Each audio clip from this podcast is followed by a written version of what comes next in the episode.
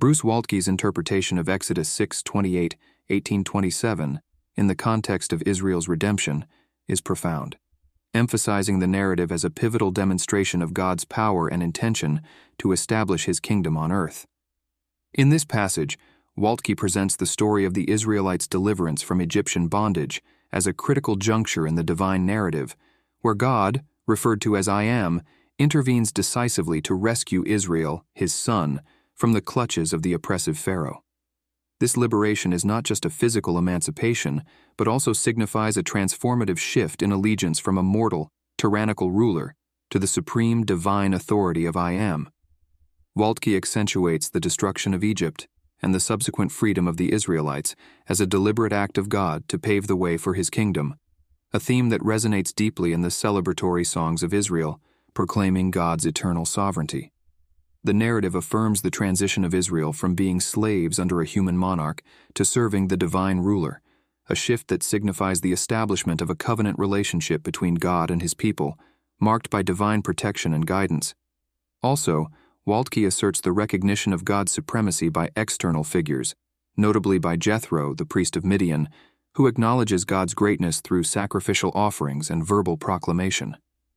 This external validation serves as a testament to the universal acknowledgement of God's superiority over all other deities. Through his analysis, Waltke portrays the Exodus story as a theological cornerstone, illustrating God's role as both deliverer and warrior.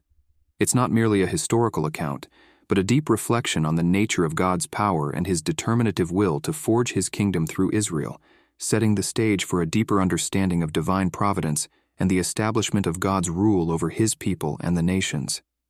Moreover, in his analysis of Exodus 6 28 18 27, Waltke, drawing from Paul Wright's dissertation, presents a structured narrative divided into two main sections Israel's redemption from Egypt and the preservation of the redeemed in the wilderness up to Sinai. The first part meticulously details the plagues, particularly highlighting the confrontation between the might of I Am and Pharaoh's obstinate heart. This section is not merely a chronicle of plagues, but a theological exposition of divine deliverance, symbolized seriously by the Passover. It demonstrates the escalating severity of God's judgments, culminating in the tenth plague, the death of the firstborns, which finally breaks Pharaoh's resistance. This narrative of liberation pivots around the Passover, marking not just a historic exodus, but also signifying a covenant relationship between I Am and Israel. The journey from Ramesses to Succoth the observance of Passover restrictions, and the consecration of the firstborn are narrated with a focus on the fulfillment of divine promise and preparation for a life under God's guidance. Transitioning to the wilderness journey, the second section indicates God's role as a guide and protector. The miraculous crossing of the Red Sea, the provision of manna and quail, and the strategic defeat of the Amalekites underpin the narrative. However, this section also portrays the Israelites in a state of testing and learning. Incidents at Marah, Elim, and Rephidim are not just waypoints, but stages of spiritual and communal development, where the fidelity and obedience of the Israelites are refined. The narrative culminates with Jethro's counsel to Moses to appoint judges, marking a transition from a narrative of redemption and providence to one of governance and law. This structure meticulously traces Israel's physical journey from Egypt to Sinai and mirrors their spiritual journey from a state of bondage to a community under divine covenant, poised to receive the law at Sinai. Furthermore, Waltke presents a thorough interpretation of the Exodus narrative, focusing on the prelude to the plagues, Exodus 6, 28, 7, 13, where the dynamic between God, I am, Moses, Aaron, Pharaoh, and the Egyptian magicians unfolds. In this section, Moses, burdened by his inadequacy in speech, is reassured by God's powerful responses. Firstly, Moses is to be like God to Pharaoh, with Aaron as his prophet, a symbolic setup that blurs the line between the divine and its earthly representation, establishing a direct, formidable presence before Pharaoh. Secondly, God's intent to harden Pharaoh's heart, even in the face of miraculous signs, maintains the divine sovereignty and the futility of resistance against the divine will. This hardening serves a dual purpose, showcasing God's unparalleled power and ensuring that the liberation of Israel is unmistakably an act of divine intervention. The third response, involving mighty acts of judgment, signifies more than mere punitive measures. they are demonstrations of God's omnipotence and a method to instill the recognition of God's supremacy in Pharaoh. Waltke then delves into the confrontation between Moses and the Egyptian magicians.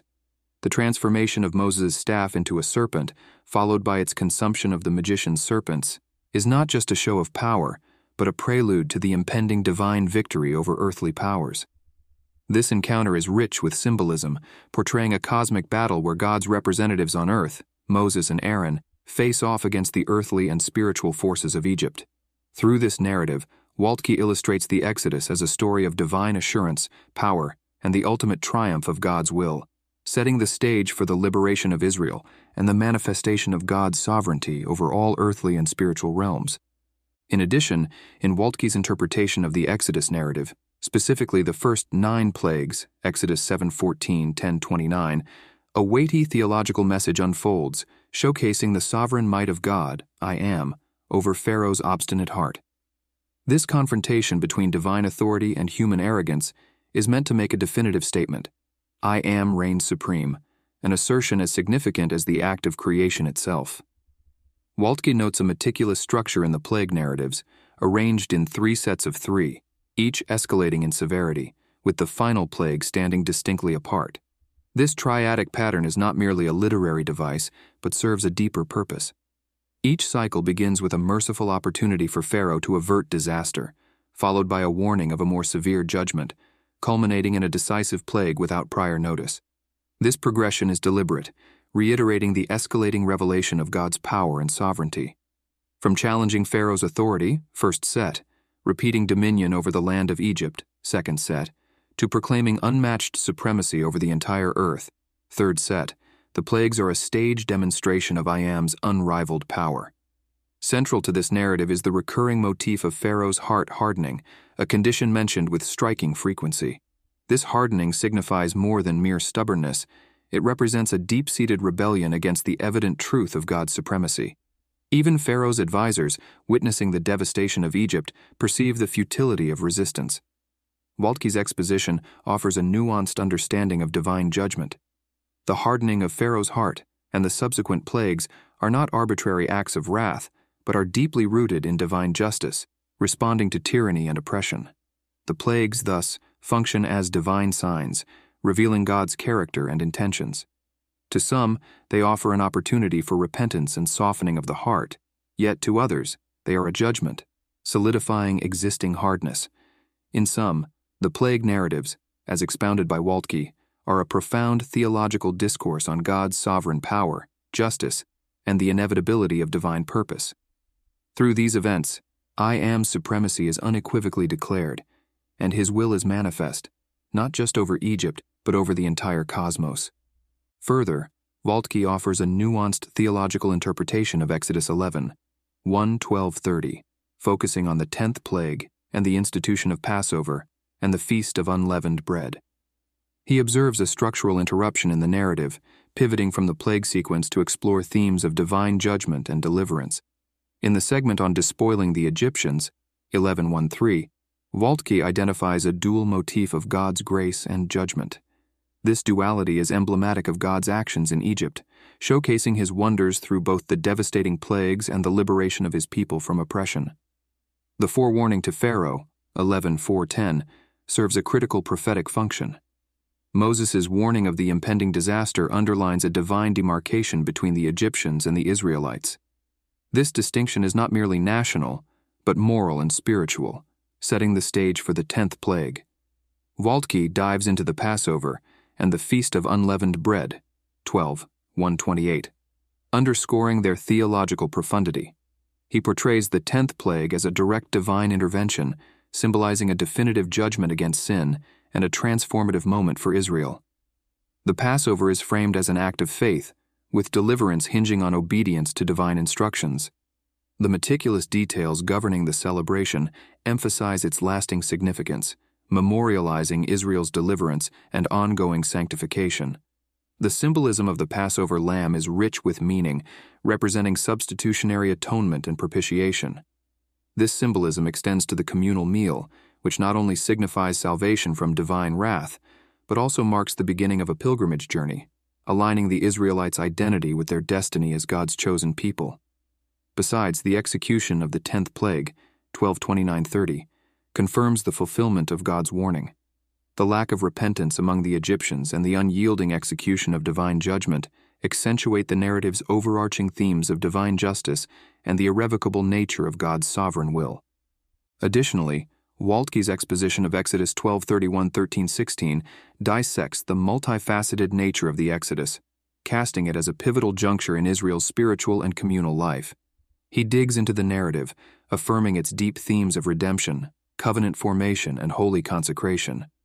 The journey from Ramesses to Succoth, 1231-42, is portrayed as the genesis of Israel's transition from slavery to freedom, a movement asserted by the urgent departure following the tenth plague.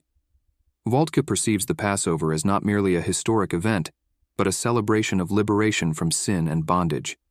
This liberation is both physical, as the Israelites depart with their possessions and the wealth bestowed by the Egyptians under divine will, and spiritual, marking the commencement of their pilgrimage and the establishment of their covenant with God. Waltke then scrutinizes the Passover restrictions, 1243-50, noting the inclusion of non-Israelites in the Exodus. He interprets the detailed stipulations as highlighting the exclusivity of the covenant community, with the Passover meal reserved for circumcised members, symbolizing their full integration into the covenantal life. This section neatly distinguishes between the Passover, epitomizing redemption from Egypt, and the Feast of Unleavened Bread, signifying a complete and rapid departure from the Egyptian way of life towards a pilgrimage under God's guidance. Yet Waltke indicates their inseparability. The consecration of the firstborn, 13, 116, is viewed as a perpetual reminder of divine deliverance. Waltke elucidates that this rite, involving both animal and human firstborns, serves as an acknowledgement of God's grace during the Passover. He ties this to later biblical legislation where the Levites replaced the firstborn, symbolizing a life dedicated to divine service, with any surplus of firstborn males redeemed at a specific price.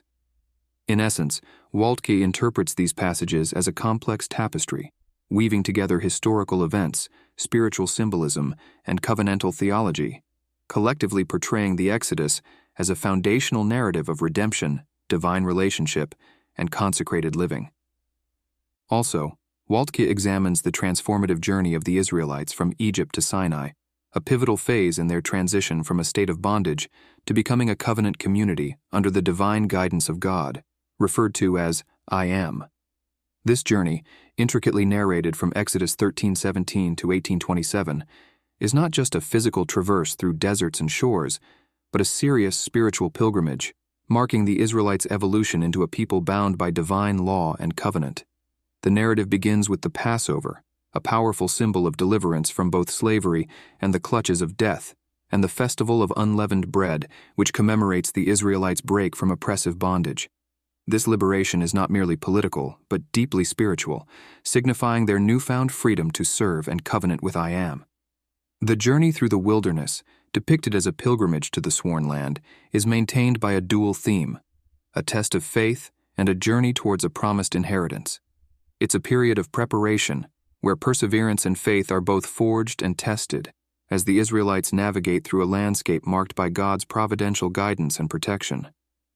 Waltke notes that the chosen route through the wilderness is deliberate, steering the Israelites away from premature confrontations with formidable enemies like the Philistines. This strategic detour symbolizes God's intent to spiritually fortify his people before they face larger battles, pointing out his role as their protector and guide. The journey, punctuated by carrying Joseph's bones, serves as a tangible reminder of the covenant with their forefathers and the enduring promise of deliverance. The narrative structure of their journey, detailed with geographical markers from Succoth to Etham and eventually to Sinai, is not just a physical itinerary, but a spiritual odyssey. The events chosen for inclusion in the narrative, complaints and divine responses, the giving of the law at Sinai, the Balaam episodes, and military encounters, collectively reiterate the multifaceted relationship between the Israelites and God. Through these interactions, God emerges as a wonderful guide, a mighty protector, a miraculous provider, and a holy ruler, continually shaping and defining the identity of his covenant people. The guiding presence of God, manifested as a cloud by day and a pillar of fire by night, is not merely a navigational aid, but a constant, tangible reminder of his omnipresence and guidance. It repeats the perpetual nature of the Israelites' journey, one that is continuously under divine surveillance and direction. This journey to the sworn land is depicted not as a mere relocation, but as a significant epic in the spiritual evolution of the Israelites, where each stage, each challenge, and each act of divine intervention intricately weaves into the fabric of their collective identity and covenant relationship with God. Moreover, in Waltke's exposition of Exodus 14, 115-20, the narrative of Israel's crossing of the Red Sea serves as a compelling portrayal of God's character as a protective warrior and a strategic protector of his people. This pivotal episode is bifurcated into an introductory segment, setting the stage for the ensuing divine intervention. Exodus 14, 114, and a subsequent celebration that glorifies God, the warrior of Israel, verses 15 18. Waltke paints the backdrop of the scene by detailing God's intricate strategy to ensnare the Egyptian army, ultimately nullifying any future threat to Israel. This divine strategy involves misleading Pharaoh into believing that the Israelites, apparently disoriented and vulnerable in the desert, are an easy target. This illusion successfully baits Pharaoh, who launches an aggressive pursuit with his formidable military resources. The narrative reveals a paradox. Israel's journey, though seemingly chaotic and perilous to external observers, is in reality a divinely orchestrated march towards their promised inheritance. As the Egyptian forces loom large, fear engulfs the Israelite camp, and they question Moses' leadership, fearing imminent destruction. In this moment of crisis, Moses delivers a message of divine assurance I am will fight for you. You need only to be still. VV 13 14. This statement marks a significant turning point in the narrative. It underlines that the battle is not Israel's but God's, wherein he emerges not as a remote deity, but as an active, present champion, fighting on behalf of his people. Through this vivid account, Waltke underscores the transformational journey of the Israelites from a state of despair to one of faith and trust. The crossing of the Red Sea is depicted not merely as a miraculous escape, but as a thorough spiritual lesson, where the Israelites witness firsthand the might of God's protective power and his unwavering commitment to their deliverance and ultimate destiny. Furthermore, Waltke explores the narrative of the Exodus, focusing on the glorification of I Am as a warrior during the Red Sea crossing, vividly portrayed in Exodus chapters 14 and 15. This passage is intricately divided into two distinct parts the epic prose narrative and the victory song, each illustrating the might and sovereignty of I Am. The epic prose narrative, Exodus 14 14 31, is a dramatic unfolding of events where the divine power of I Am is showcased. This segment intends to affirm the supremacy of I Am, compelling the Egyptians to acknowledge his might. The narrative is replete with miraculous occurrences the protective shift of the angel of I Am, the nighttime guidance provided by the glory cloud, and the parting of the sea, an act that symbolizes I Am's control over nature. Particularly poignant is the drowning of the Egyptian army, an event that not only signifies the Israelites' physical liberation, but also cements their spiritual fortitude, instilling in them unwavering trust in God and Moses as they journey towards their promised inheritance. In contrast, the victory song, Exodus 15 120, serves as a poetic and triumphant response to the divine deliverance. Moses, leading the Israelites, vocalizes a song that is both a celebration of victory and a testament to the enduring might of I Am. Scholars like Robert Alter dissect the song's structure, revealing a progression that emphasizes God's omnipotence, from his immediate triumph over the Egyptians to his supreme reign over all deities and his eternal dominion. The song, rich in imagery, not only commemorates the recent divine intervention, but also anticipates future guidance and protection, ultimately leading the people to their destined inheritance. This narrative and poetic combination powerfully conveys the themes of deliverance, divine power, and the promise of a future under the steadfast protection of I Am. In addition, Waltke's examination of the Israelites' journey through the desert of Shur and the desert of Sin reveals a weighty narrative of testing and providence accentuating the interplay between human faithlessness and divine fidelity. In this narrative, key incidents at Marah, Elim, and during the provision of manna and quail serve as focal points for understanding the covenant relationship between God and Israel. At Marah and Elim, the Israelites encounter bitter waters, symbolizing their own bitterness and distrust. Their grumbling against Moses is not merely a complaint about physical thirst, but signifies a deeper spiritual thirst and a crisis of faith. When Moses turns to God, the waters are sweetened, symbolizing God's redemptive power and the sweetness of trusting in Him. This miracle is structurally presented in a chiastic format, affirming a journey from scarcity to abundance, bitterness to sweetness, paralleled by a journey from distrust to obedience. The incident asserts Moses' role as God's appointed leader and highlights a pivotal moment in the Israelites' faith journey. Though they grumble against Moses, their real crisis lies in their faith in God. The episode in the Desert of Sin with manna and quail further complicates the narrative of faith and provision. Despite witnessing God's miracles, the Israelites continue to grumble, exposing their persistent doubt and disobedience. God's response, providing manna and specific instructions for its collection, serves a dual purpose. It reaffirms the divine appointment of Moses and Aaron and tests the Israelites' obedience and trust in God's provision. This episode illustrates a recurring motif. Despite human inconsistency and faithlessness, God's fidelity remains steadfast. He provides daily bread, guiding and nurturing the Israelites towards the fulfillment of his promises, even as they grapple with faith and obedience. Waltke's analysis thus presents a rich tapestry of themes faith, obedience, divine provision, and human response, inviting reflection on the nature of the covenant relationship between God and his people.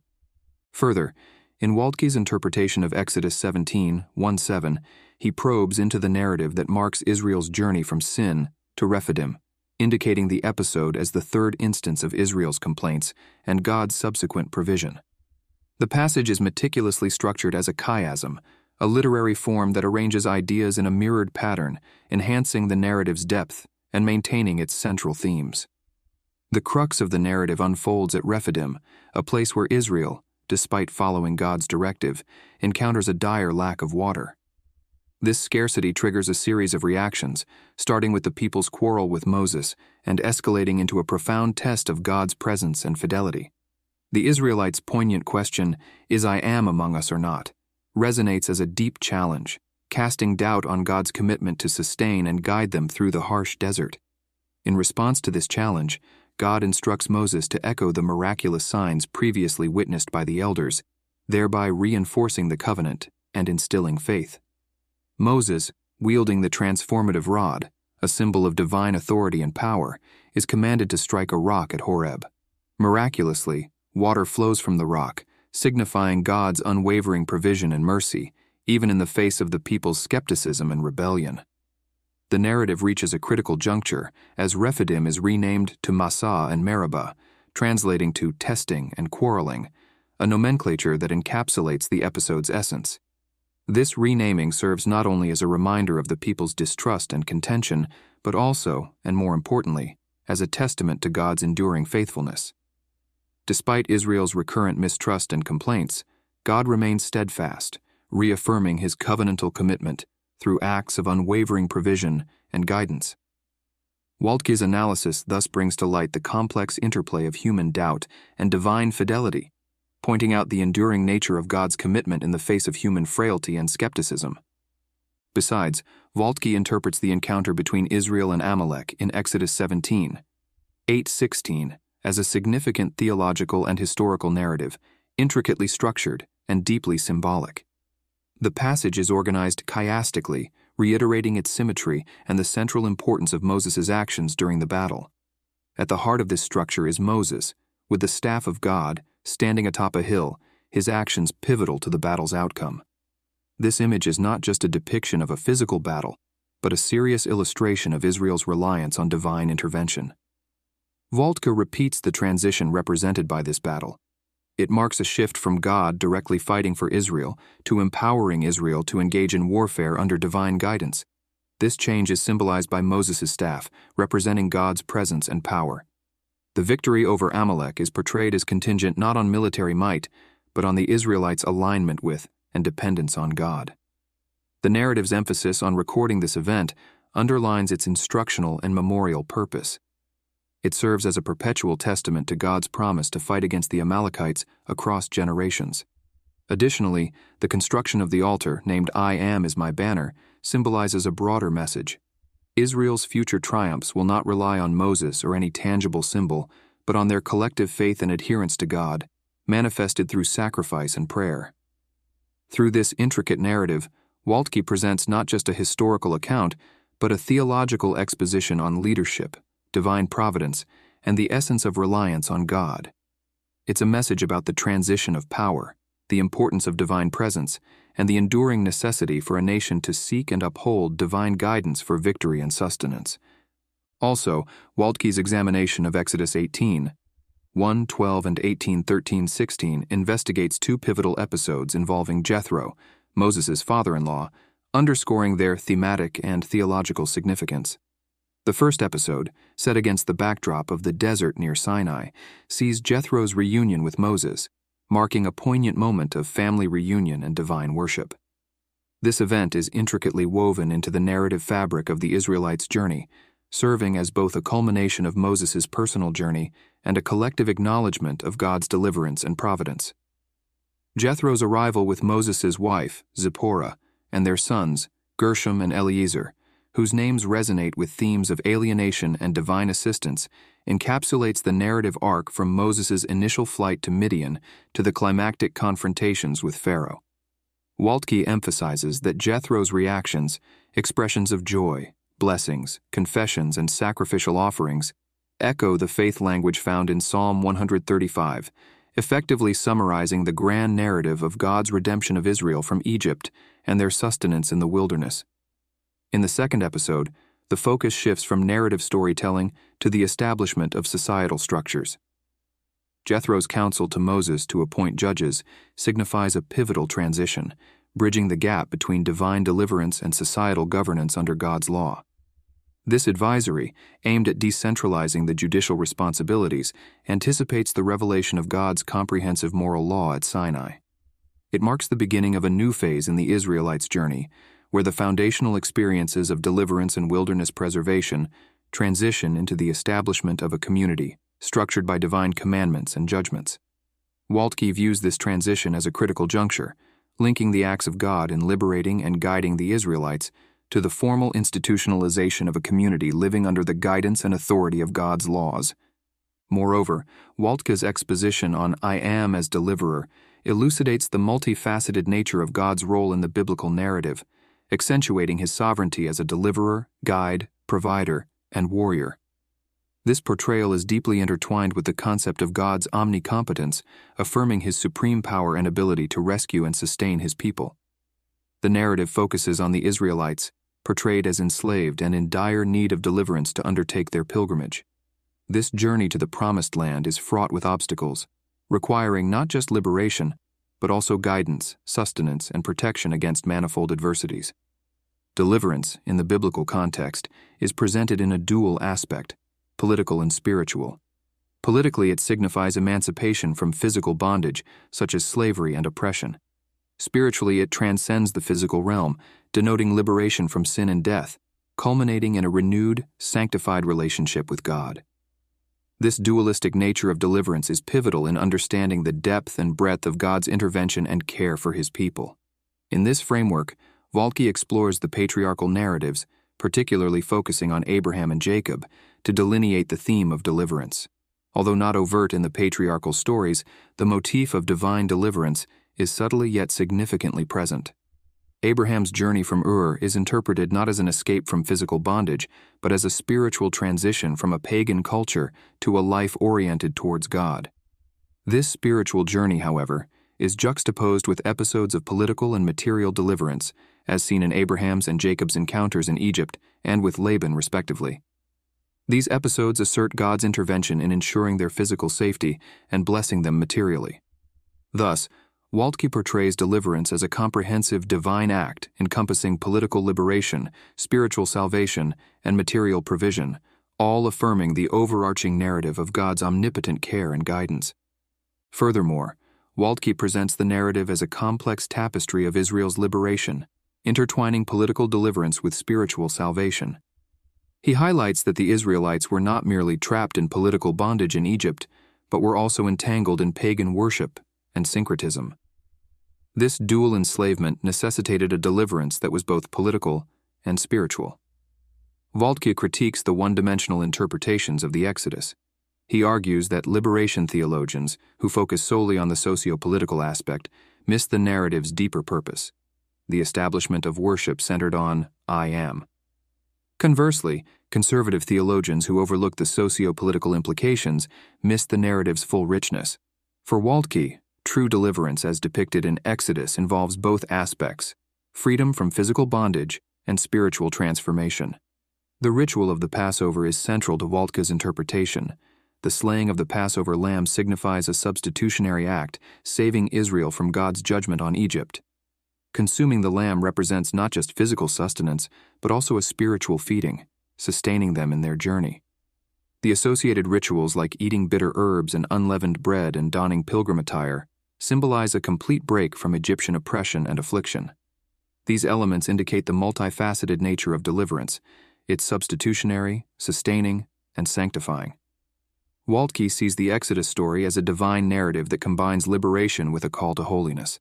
The Israelites were rescued not just to be free from physical bondage, but to enter into a life of dedicated worship and holy living, as symbolized in the rituals of the Passover and the Feast of Unleavened Bread. This liberation was comprehensive, impacting every aspect of their being and calling them to a thorough transformation.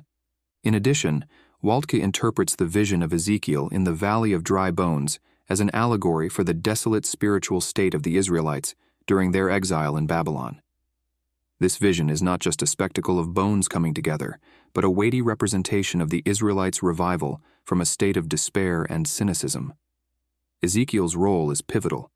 He doesn't merely observe but actively participates in the prophetic act, symbolizing the power of God's word to bring life to what was dead. The bones knitting together and being covered with flesh under Ezekiel's prophecy represent the rekindling of hope and spiritual life among the exiles. Waltke then shifts focus to Cyrus the Great, the Persian emperor. Cyrus, though a foreign ruler, is portrayed as an instrument in God's plan, facilitating the physical return of the Israelites to their homeland. However, Waltke stresses that this return under Cyrus's decree is not the ultimate fulfillment of God's promises. While it marks a significant phase in Israel's history, involving reconstruction and religious reforms led by figures like Ezra and Nehemiah, it lacks the complete spiritual renewal prophesied in the Scriptures. This spiritual renewal, Waltke contends, is not realized through political change or temple rebuilding, but through a transformative relationship with God. The prophets Isaiah and Jeremiah point towards a future, a hope beyond the immediate political liberation. They foretell the coming of a suffering servant and a new covenant, centered not on the laws written on stone, but on a profound internal transformation by the Spirit. Waltke concludes that this ultimate renewal, the true fulfillment of the prophetic visions, is found in Jesus Christ, transcending the immediate historical context of the Israelites' return from exile and pointing towards a deeper spiritual deliverance.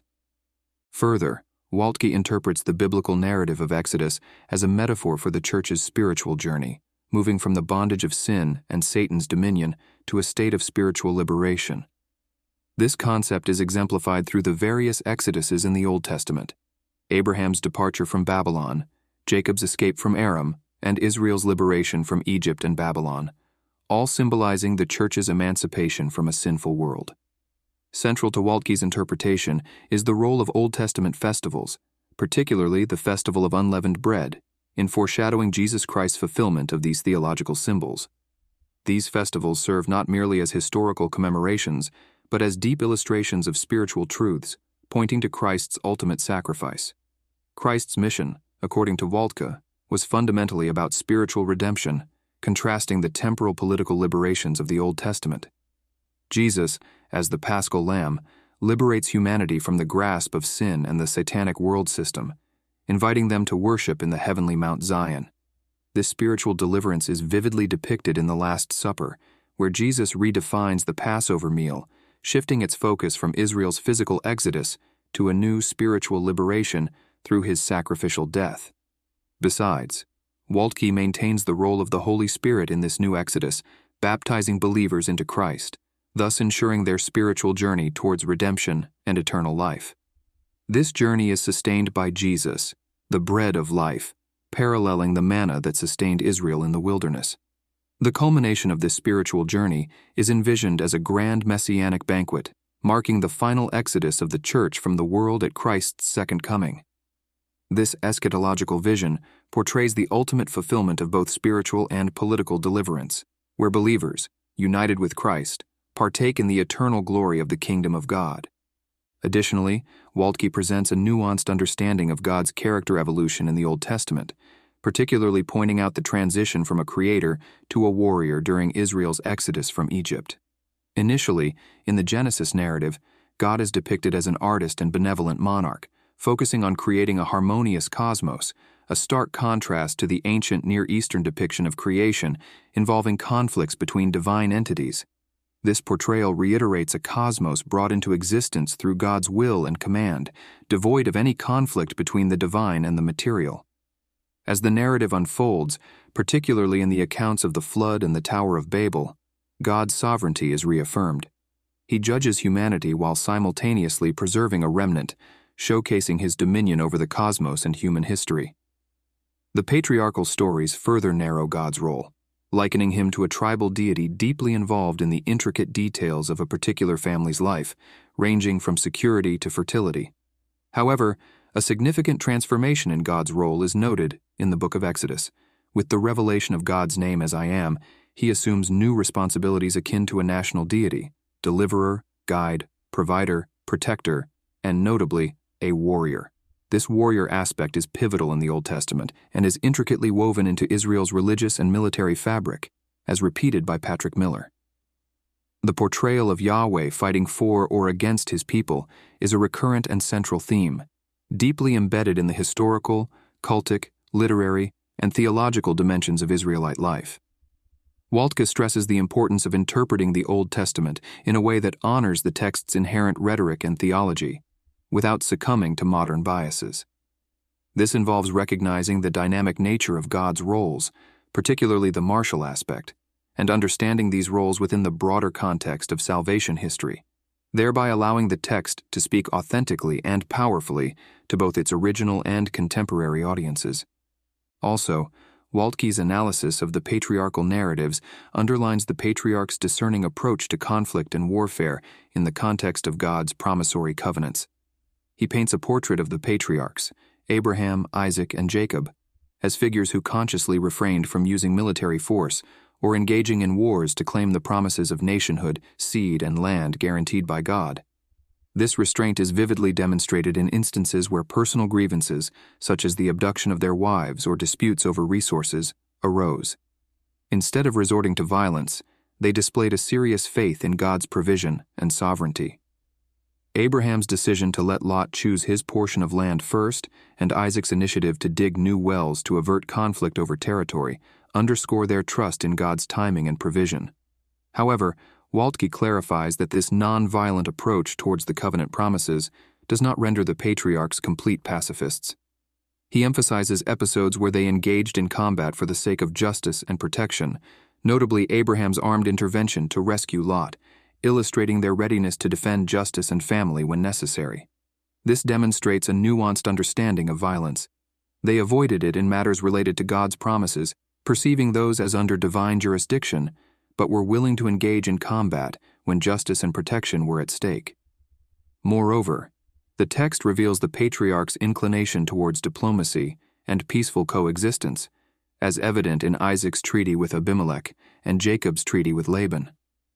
Such diplomatic ventures, combined with their restrained approach to covenant related conflicts, suggest that their contemporaries might have respected or even feared their potential for warfare. Overall, Waltke portrays the patriarchs as men of deep faith and principle, discerning between instances that required defense of justice and those that necessitated trust in divine fulfillment, avoiding the sword in the latter while being prepared for it in the former. Furthermore, Waltke's analysis of Exodus portrays a dramatic shift in God's character from a distant deity to an active warrior king, a change encapsulated in the enigmatic revelation of the name I Am. This transition is vividly depicted in the epic confrontation with Pharaoh, where God's superiority is unequivocally established. Waltke also delves into the nuanced theme of Schadenfreude, the feeling of satisfaction at another's misfortune, as reflected in Israel's songs of victory and certain psalms. This emotion, typically viewed with disdain, is re-evaluated by scholars cited by Waltke, suggesting its appropriateness when it aligns with the delivery of justice, a sentiment echoed in Israel's celebratory songs. In the narrative, God's interventions, particularly during the plagues and the Red Sea crossing, accentuate the divine nature of Israel's victories. These episodes affirm that true power lies not in human might, but in divine will and action. The parting of the Red Sea, especially, symbolizes this divine intervention where natural elements are mobilized to manifest God's supremacy. The encounter with the Amalekites at Rephidim marks a significant evolution. Here, God integrates human action into the divine battle plan. Moses, supported by Aaron and Hur, becomes an active participant, holding his staff aloft as a conduit of divine power. This shift from divine dominance to a cooperative venture between God and Israel symbolizes a maturation in the covenant relationship. While human effort, represented by the sword, becomes instrumental, the narrative reaffirms that ultimate victory and authority rest with God. This transformation illustrates Israel's growth from a passive recipient of divine favor to an active, faith driven participant in God's plan embodying the transition from dependence to a mature partnership rooted in trust and obedience. In addition, Waltke's interpretation of Deuteronomy frames Israel's conquest of Canaan not as an act of self righteousness, but as divine retribution for the Canaanites' egregious sins. This is evident from the land's metaphorical rejection of its people due to their abominable acts. Waltke refutes any comparison of this conquest to ethnic cleansing or genocide, asserting the story of Rahab a Canaanite who finds salvation through faith, contrasting starkly with Achan, an Israelite punished for his disobedience. This distinction highlights the conquest's basis in divine justice rather than ethnic or racial prejudice. Waltke views the conquest as a faith driven mandate, where success relies on adherence to divine will rather than military prowess. The narrative extends to future monarchs, who are cautioned against the pitfalls of power and wealth accumulation advocating for a reign defined by humility and moral integrity under divine guidance. The concept of holy war, in Waltke's analysis, serves a dual purpose executing divine judgment and nurturing a culture of faith and obedience among God's people.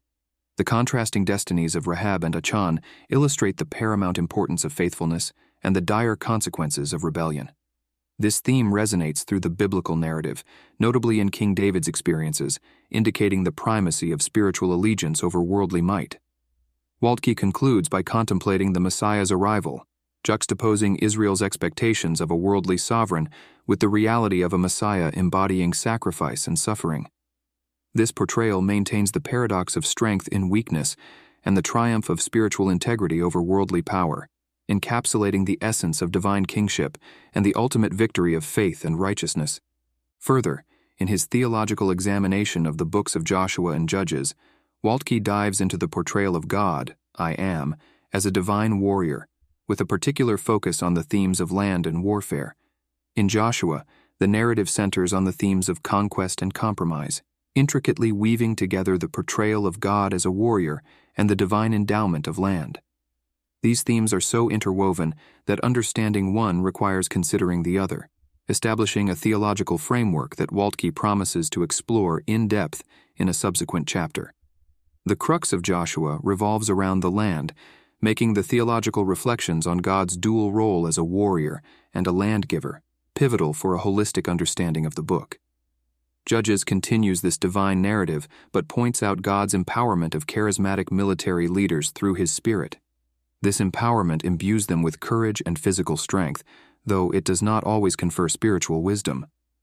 The narrative illustrates this through the experiences of figures like Gideon, who learns to triumph with a significantly reduced force, contrasting with Joshua's realization of the necessity of collective action and reliance on the entire army. God's influence transcends direct empowerment. He also utilizes natural forces and psychological strategies to weaken the enemy's resolve a strategy exemplified in Gideon's encounter with the fearful Midianites. Despite the evident divine support, the narrative reiterates Israel's duty to engage in warfare actively. This period, characterized by the absence of a formal army, necessitates voluntary participation in war.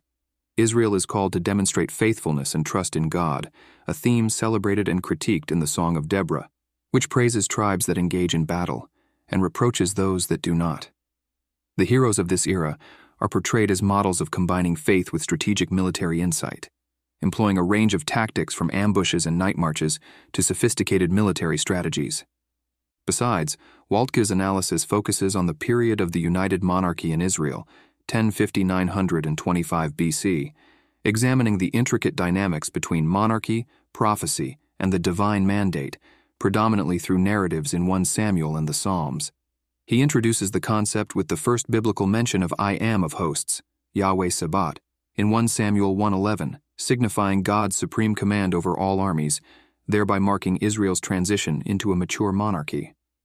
The essence of monarchy is portrayed as twofold. It has the potential to bless nations if led by righteous hands, but can also lead to oppression if misused, as evidenced in 1 Samuel 8:12. The monarch's role is dualistic. A charismatic leader can ensure military effectiveness and political stability, yet there's an inherent risk of power abuse and rejection of God's ultimate authority. Two contrasting incidents repeat the king's persuasive power. The Levite in Judges seeks justice through moral outrage, while King Saul in 1 Samuel resorts to fear and intimidation, revealing the forceful aspect of kingship. This dichotomy illustrates the complex nature of monarchical leadership and its potential to manipulate public sentiment. Waltke underlines the corrupting nature of power, noting the temptation for kings to rival God's authority. This peril necessitates the role of prophets, who, endowed with divine authority, can anoint, reprimand, or even dethrone kings, thus maintaining the balance of divine and earthly governance. Additionally, he examines the transition of power post David, underscoring the prophet Nathan's role in legitimizing Solomon's kingship over Adonijah, despite the latter's significant support. This instance exemplifies the prophet's critical role in sustaining the divine order. Concluding, Waltke reflects on the prophet's role in ensuring that monarchs adhere to divine commandments and the Mosaic covenant. He emphasizes the incarnation model of holy war, where God's battles are fought through faithful kings, as portrayed in various Psalms, setting the stage for further exploration of the Psalter's theological implications.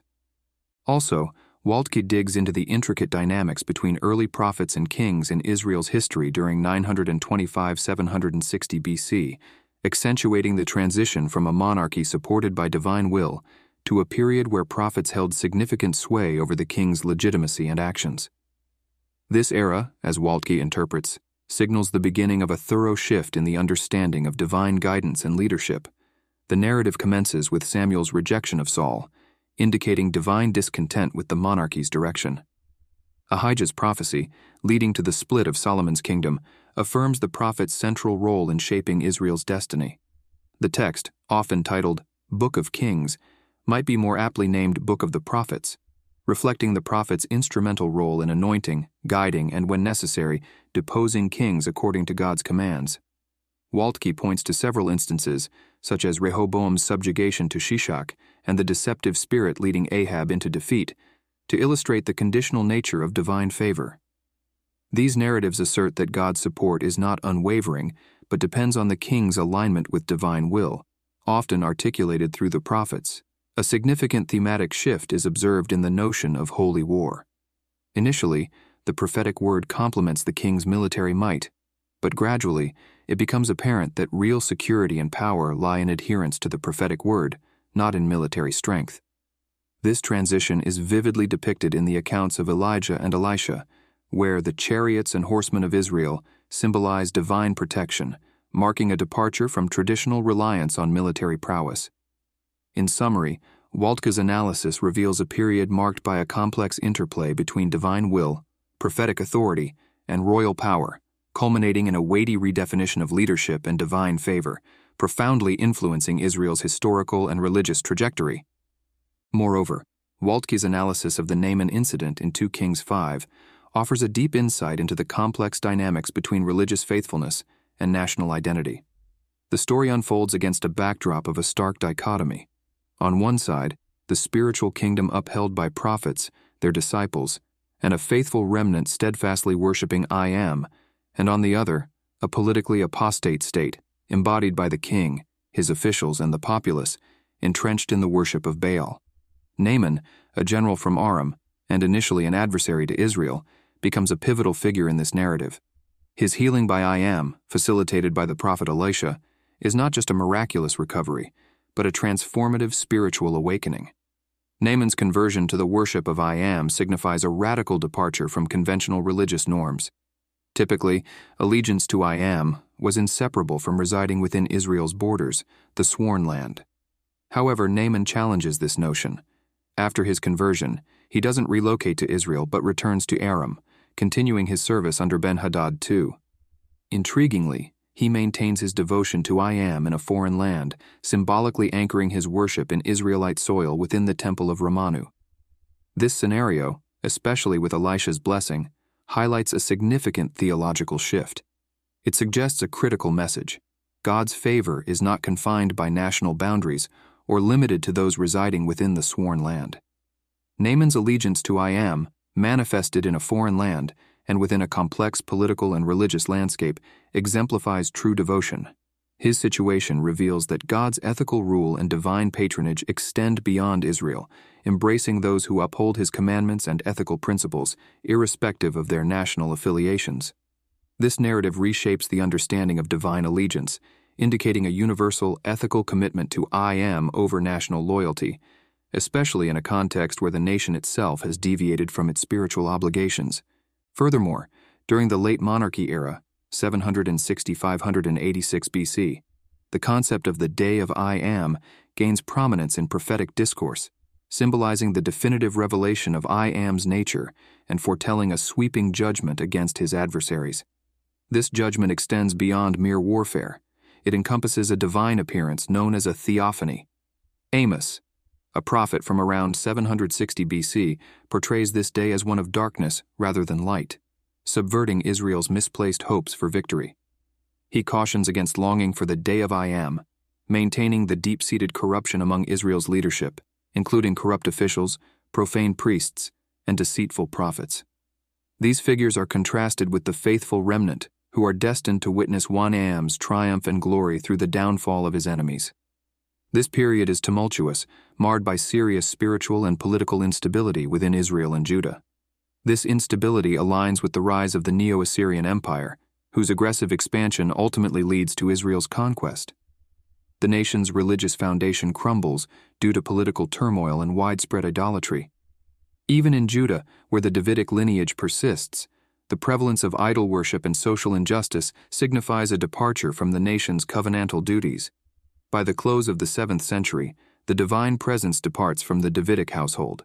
In a stark repudiation of the assurances of perpetual security propagated by false prophets, I Am permits the desecration of his temple in 586 BC. This act marks a thorough divine judgment, signaling the culmination of an era rife with spiritual degradation and external threats. Prophets like Amos articulate this tumultuous period, their messages reflecting in texts such as Micah 3, 9:12. In addition, Waltke explores the transformation of divine warfare in the ancient Near East, focusing on the deity I Am, or God, within the context of Israelite history. Traditionally, a god's power was measured by their nation's military prowess. A defeated nation signified a defeated deity. Initially, I Am participates in this paradigm, with Israel's fortunes reflecting directly on him. However, this changes with the ascendancy of the Neo Assyrian Empire and Israel's subsequent defeats. Waltke portrays I Am's innovative strategy in the face of potential obsolescence among the pantheon of forgotten gods. Instead of engaging in traditional warfare, I Am adopts a radical approach. He fights through the words of the prophets. These prophets, daring and devout, confront kings with messages that transcend physical battle. Their tools are not swords, but sermons, through which they deliver potent messages of divine judgment and compassion, encapsulating the essence of ethical monotheism. One of the most striking aspects of this new form of divine warfare is the prophetic foresight. For instance, Isaiah accurately predicts Cyrus's unconventional strategy to conquer Babylon, showcasing I Am's sovereignty. This new battleground where prophetic words wield power eclipses conventional political and spiritual realms. It leads to the downfall of Israel and Judah as a consequence of their betrayal of I Am's covenant, yet paradoxically confirms the enduring worship and supremacy of I Am, sustained by the potency and truth of the prophetic word. In this period, the notion of an army becomes obsolete for the Israelite remnant. They are urged to face God's judgment with fortitude, to remain steadfast through a purification that separates the faithful from the faithless. They are to await and trust in the promise of restoration, a future beyond the present tribulations. Through this narrative, Waltke illustrates a pivotal shift from understanding divine power in military terms to perceiving it through the omnipotent, omnipresent Word of God, redefining the relationship between the divine, the nation, and the individual in the ancient world. Further, Waltke examines the transformation of the kingdom of God's concept during Israel's exile and post exilic times, pointing out a significant shift from a physically manifest kingdom to a spiritual dominion. The period is marked by the intriguing anointment of Cyrus, a non Israelite, as a Messiah, symbolizing a major transition in God's method of kingship. This period sees the external attributes of kingship, political and military power, being conferred upon a foreign, non believing ruler. Cyrus, albeit unwittingly, becomes an instrument in God's plan, signifying a new phase where God leverages foreign empires for Israel's redemption while maintaining his sovereignty through the prophetic voice. Waltke reiterates the transformation in the concept of holy war, as narrated by prophets like Isaiah. The focus shifts from physical combat to a spiritual struggle, where God's dominion is channeled through prophets and a suffering servant. This servant, armed with words as potent as a sword, represents a departure from traditional warfare to a battle waged in the spiritual realm. This new kingdom isn't confined by geographical borders or maintained through military might or legal codes, but is defined by a spiritual covenant. The new covenant era fulfilled in Christ is central to this transformation. This covenant isn't just a continuation, but a complete fulfillment of the prophecies, establishing a kingdom characterized by peace and eternity. This kingdom transcends the physical and temporal limitations of the Old Covenant, symbolizing the ultimate realization of God's kingdom. It's a kingdom sustained not by human power, but by divine authority, marking a pivotal shift in the understanding and manifestation of God's rule and the concept of holy war. Besides, Waltke's interpretation of the New Testament repeats a distinct separation between the spiritual and political realms, underlining the unique role of Jesus Christ. Unlike temporal leaders, Christ's authority is spiritual, aimed at transforming hearts, not enforcing political or military dominance. This approach marks a stark departure from the pursuit of earthly power, focusing instead on a weighty victory over sin and death through Christ's sacrifice, transcending the need for physical conquest. The New Testament delineates specific roles for the state, entrusting it with the responsibility of upholding justice and order. This includes the legitimate use of force to protect the innocent and enforce righteousness. However, the state's authority is not without limits. The church is expected to monitor the state's actions, especially in military matters, ensuring they adhere to principles of righteousness and justice as understood through a Christian lens.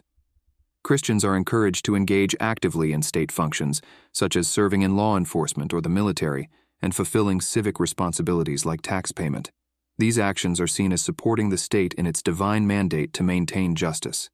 However, the New Testament also counsels a higher allegiance to God's commandments of love and righteousness, particularly when state directives conflict with Christian conscience.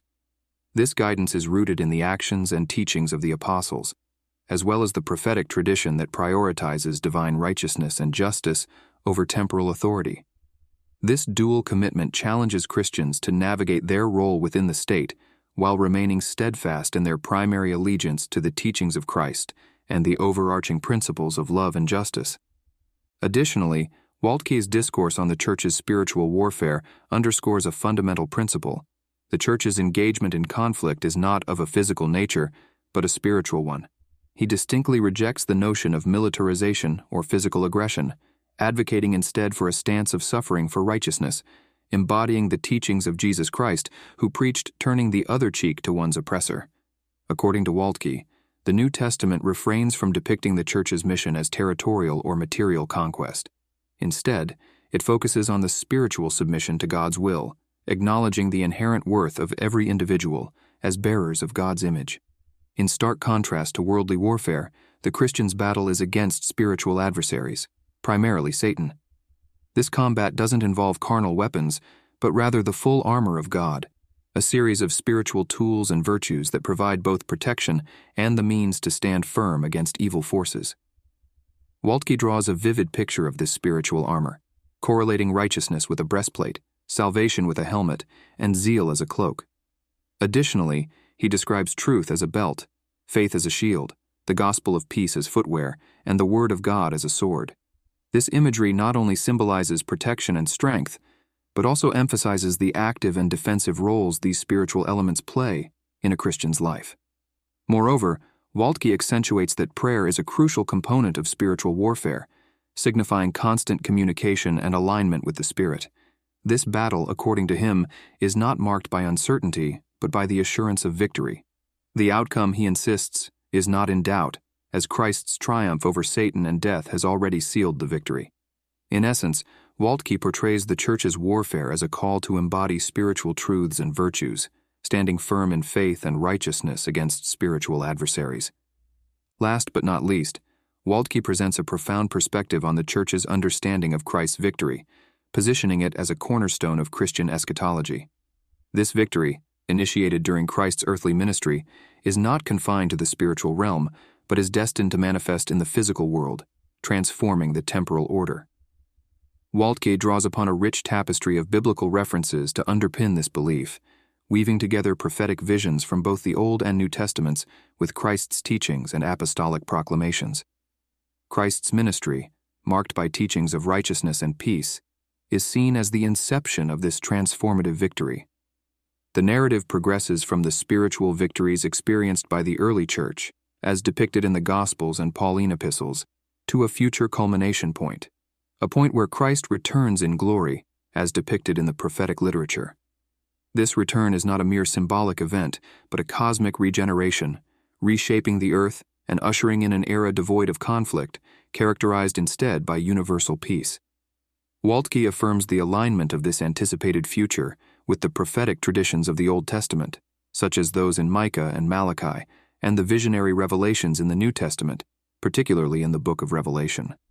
These texts collectively speak of a time when God's kingdom is universally acknowledged and established marking the fulfillment of a divine plan that spans from the inception of Christ's ministry to an eschatological horizon.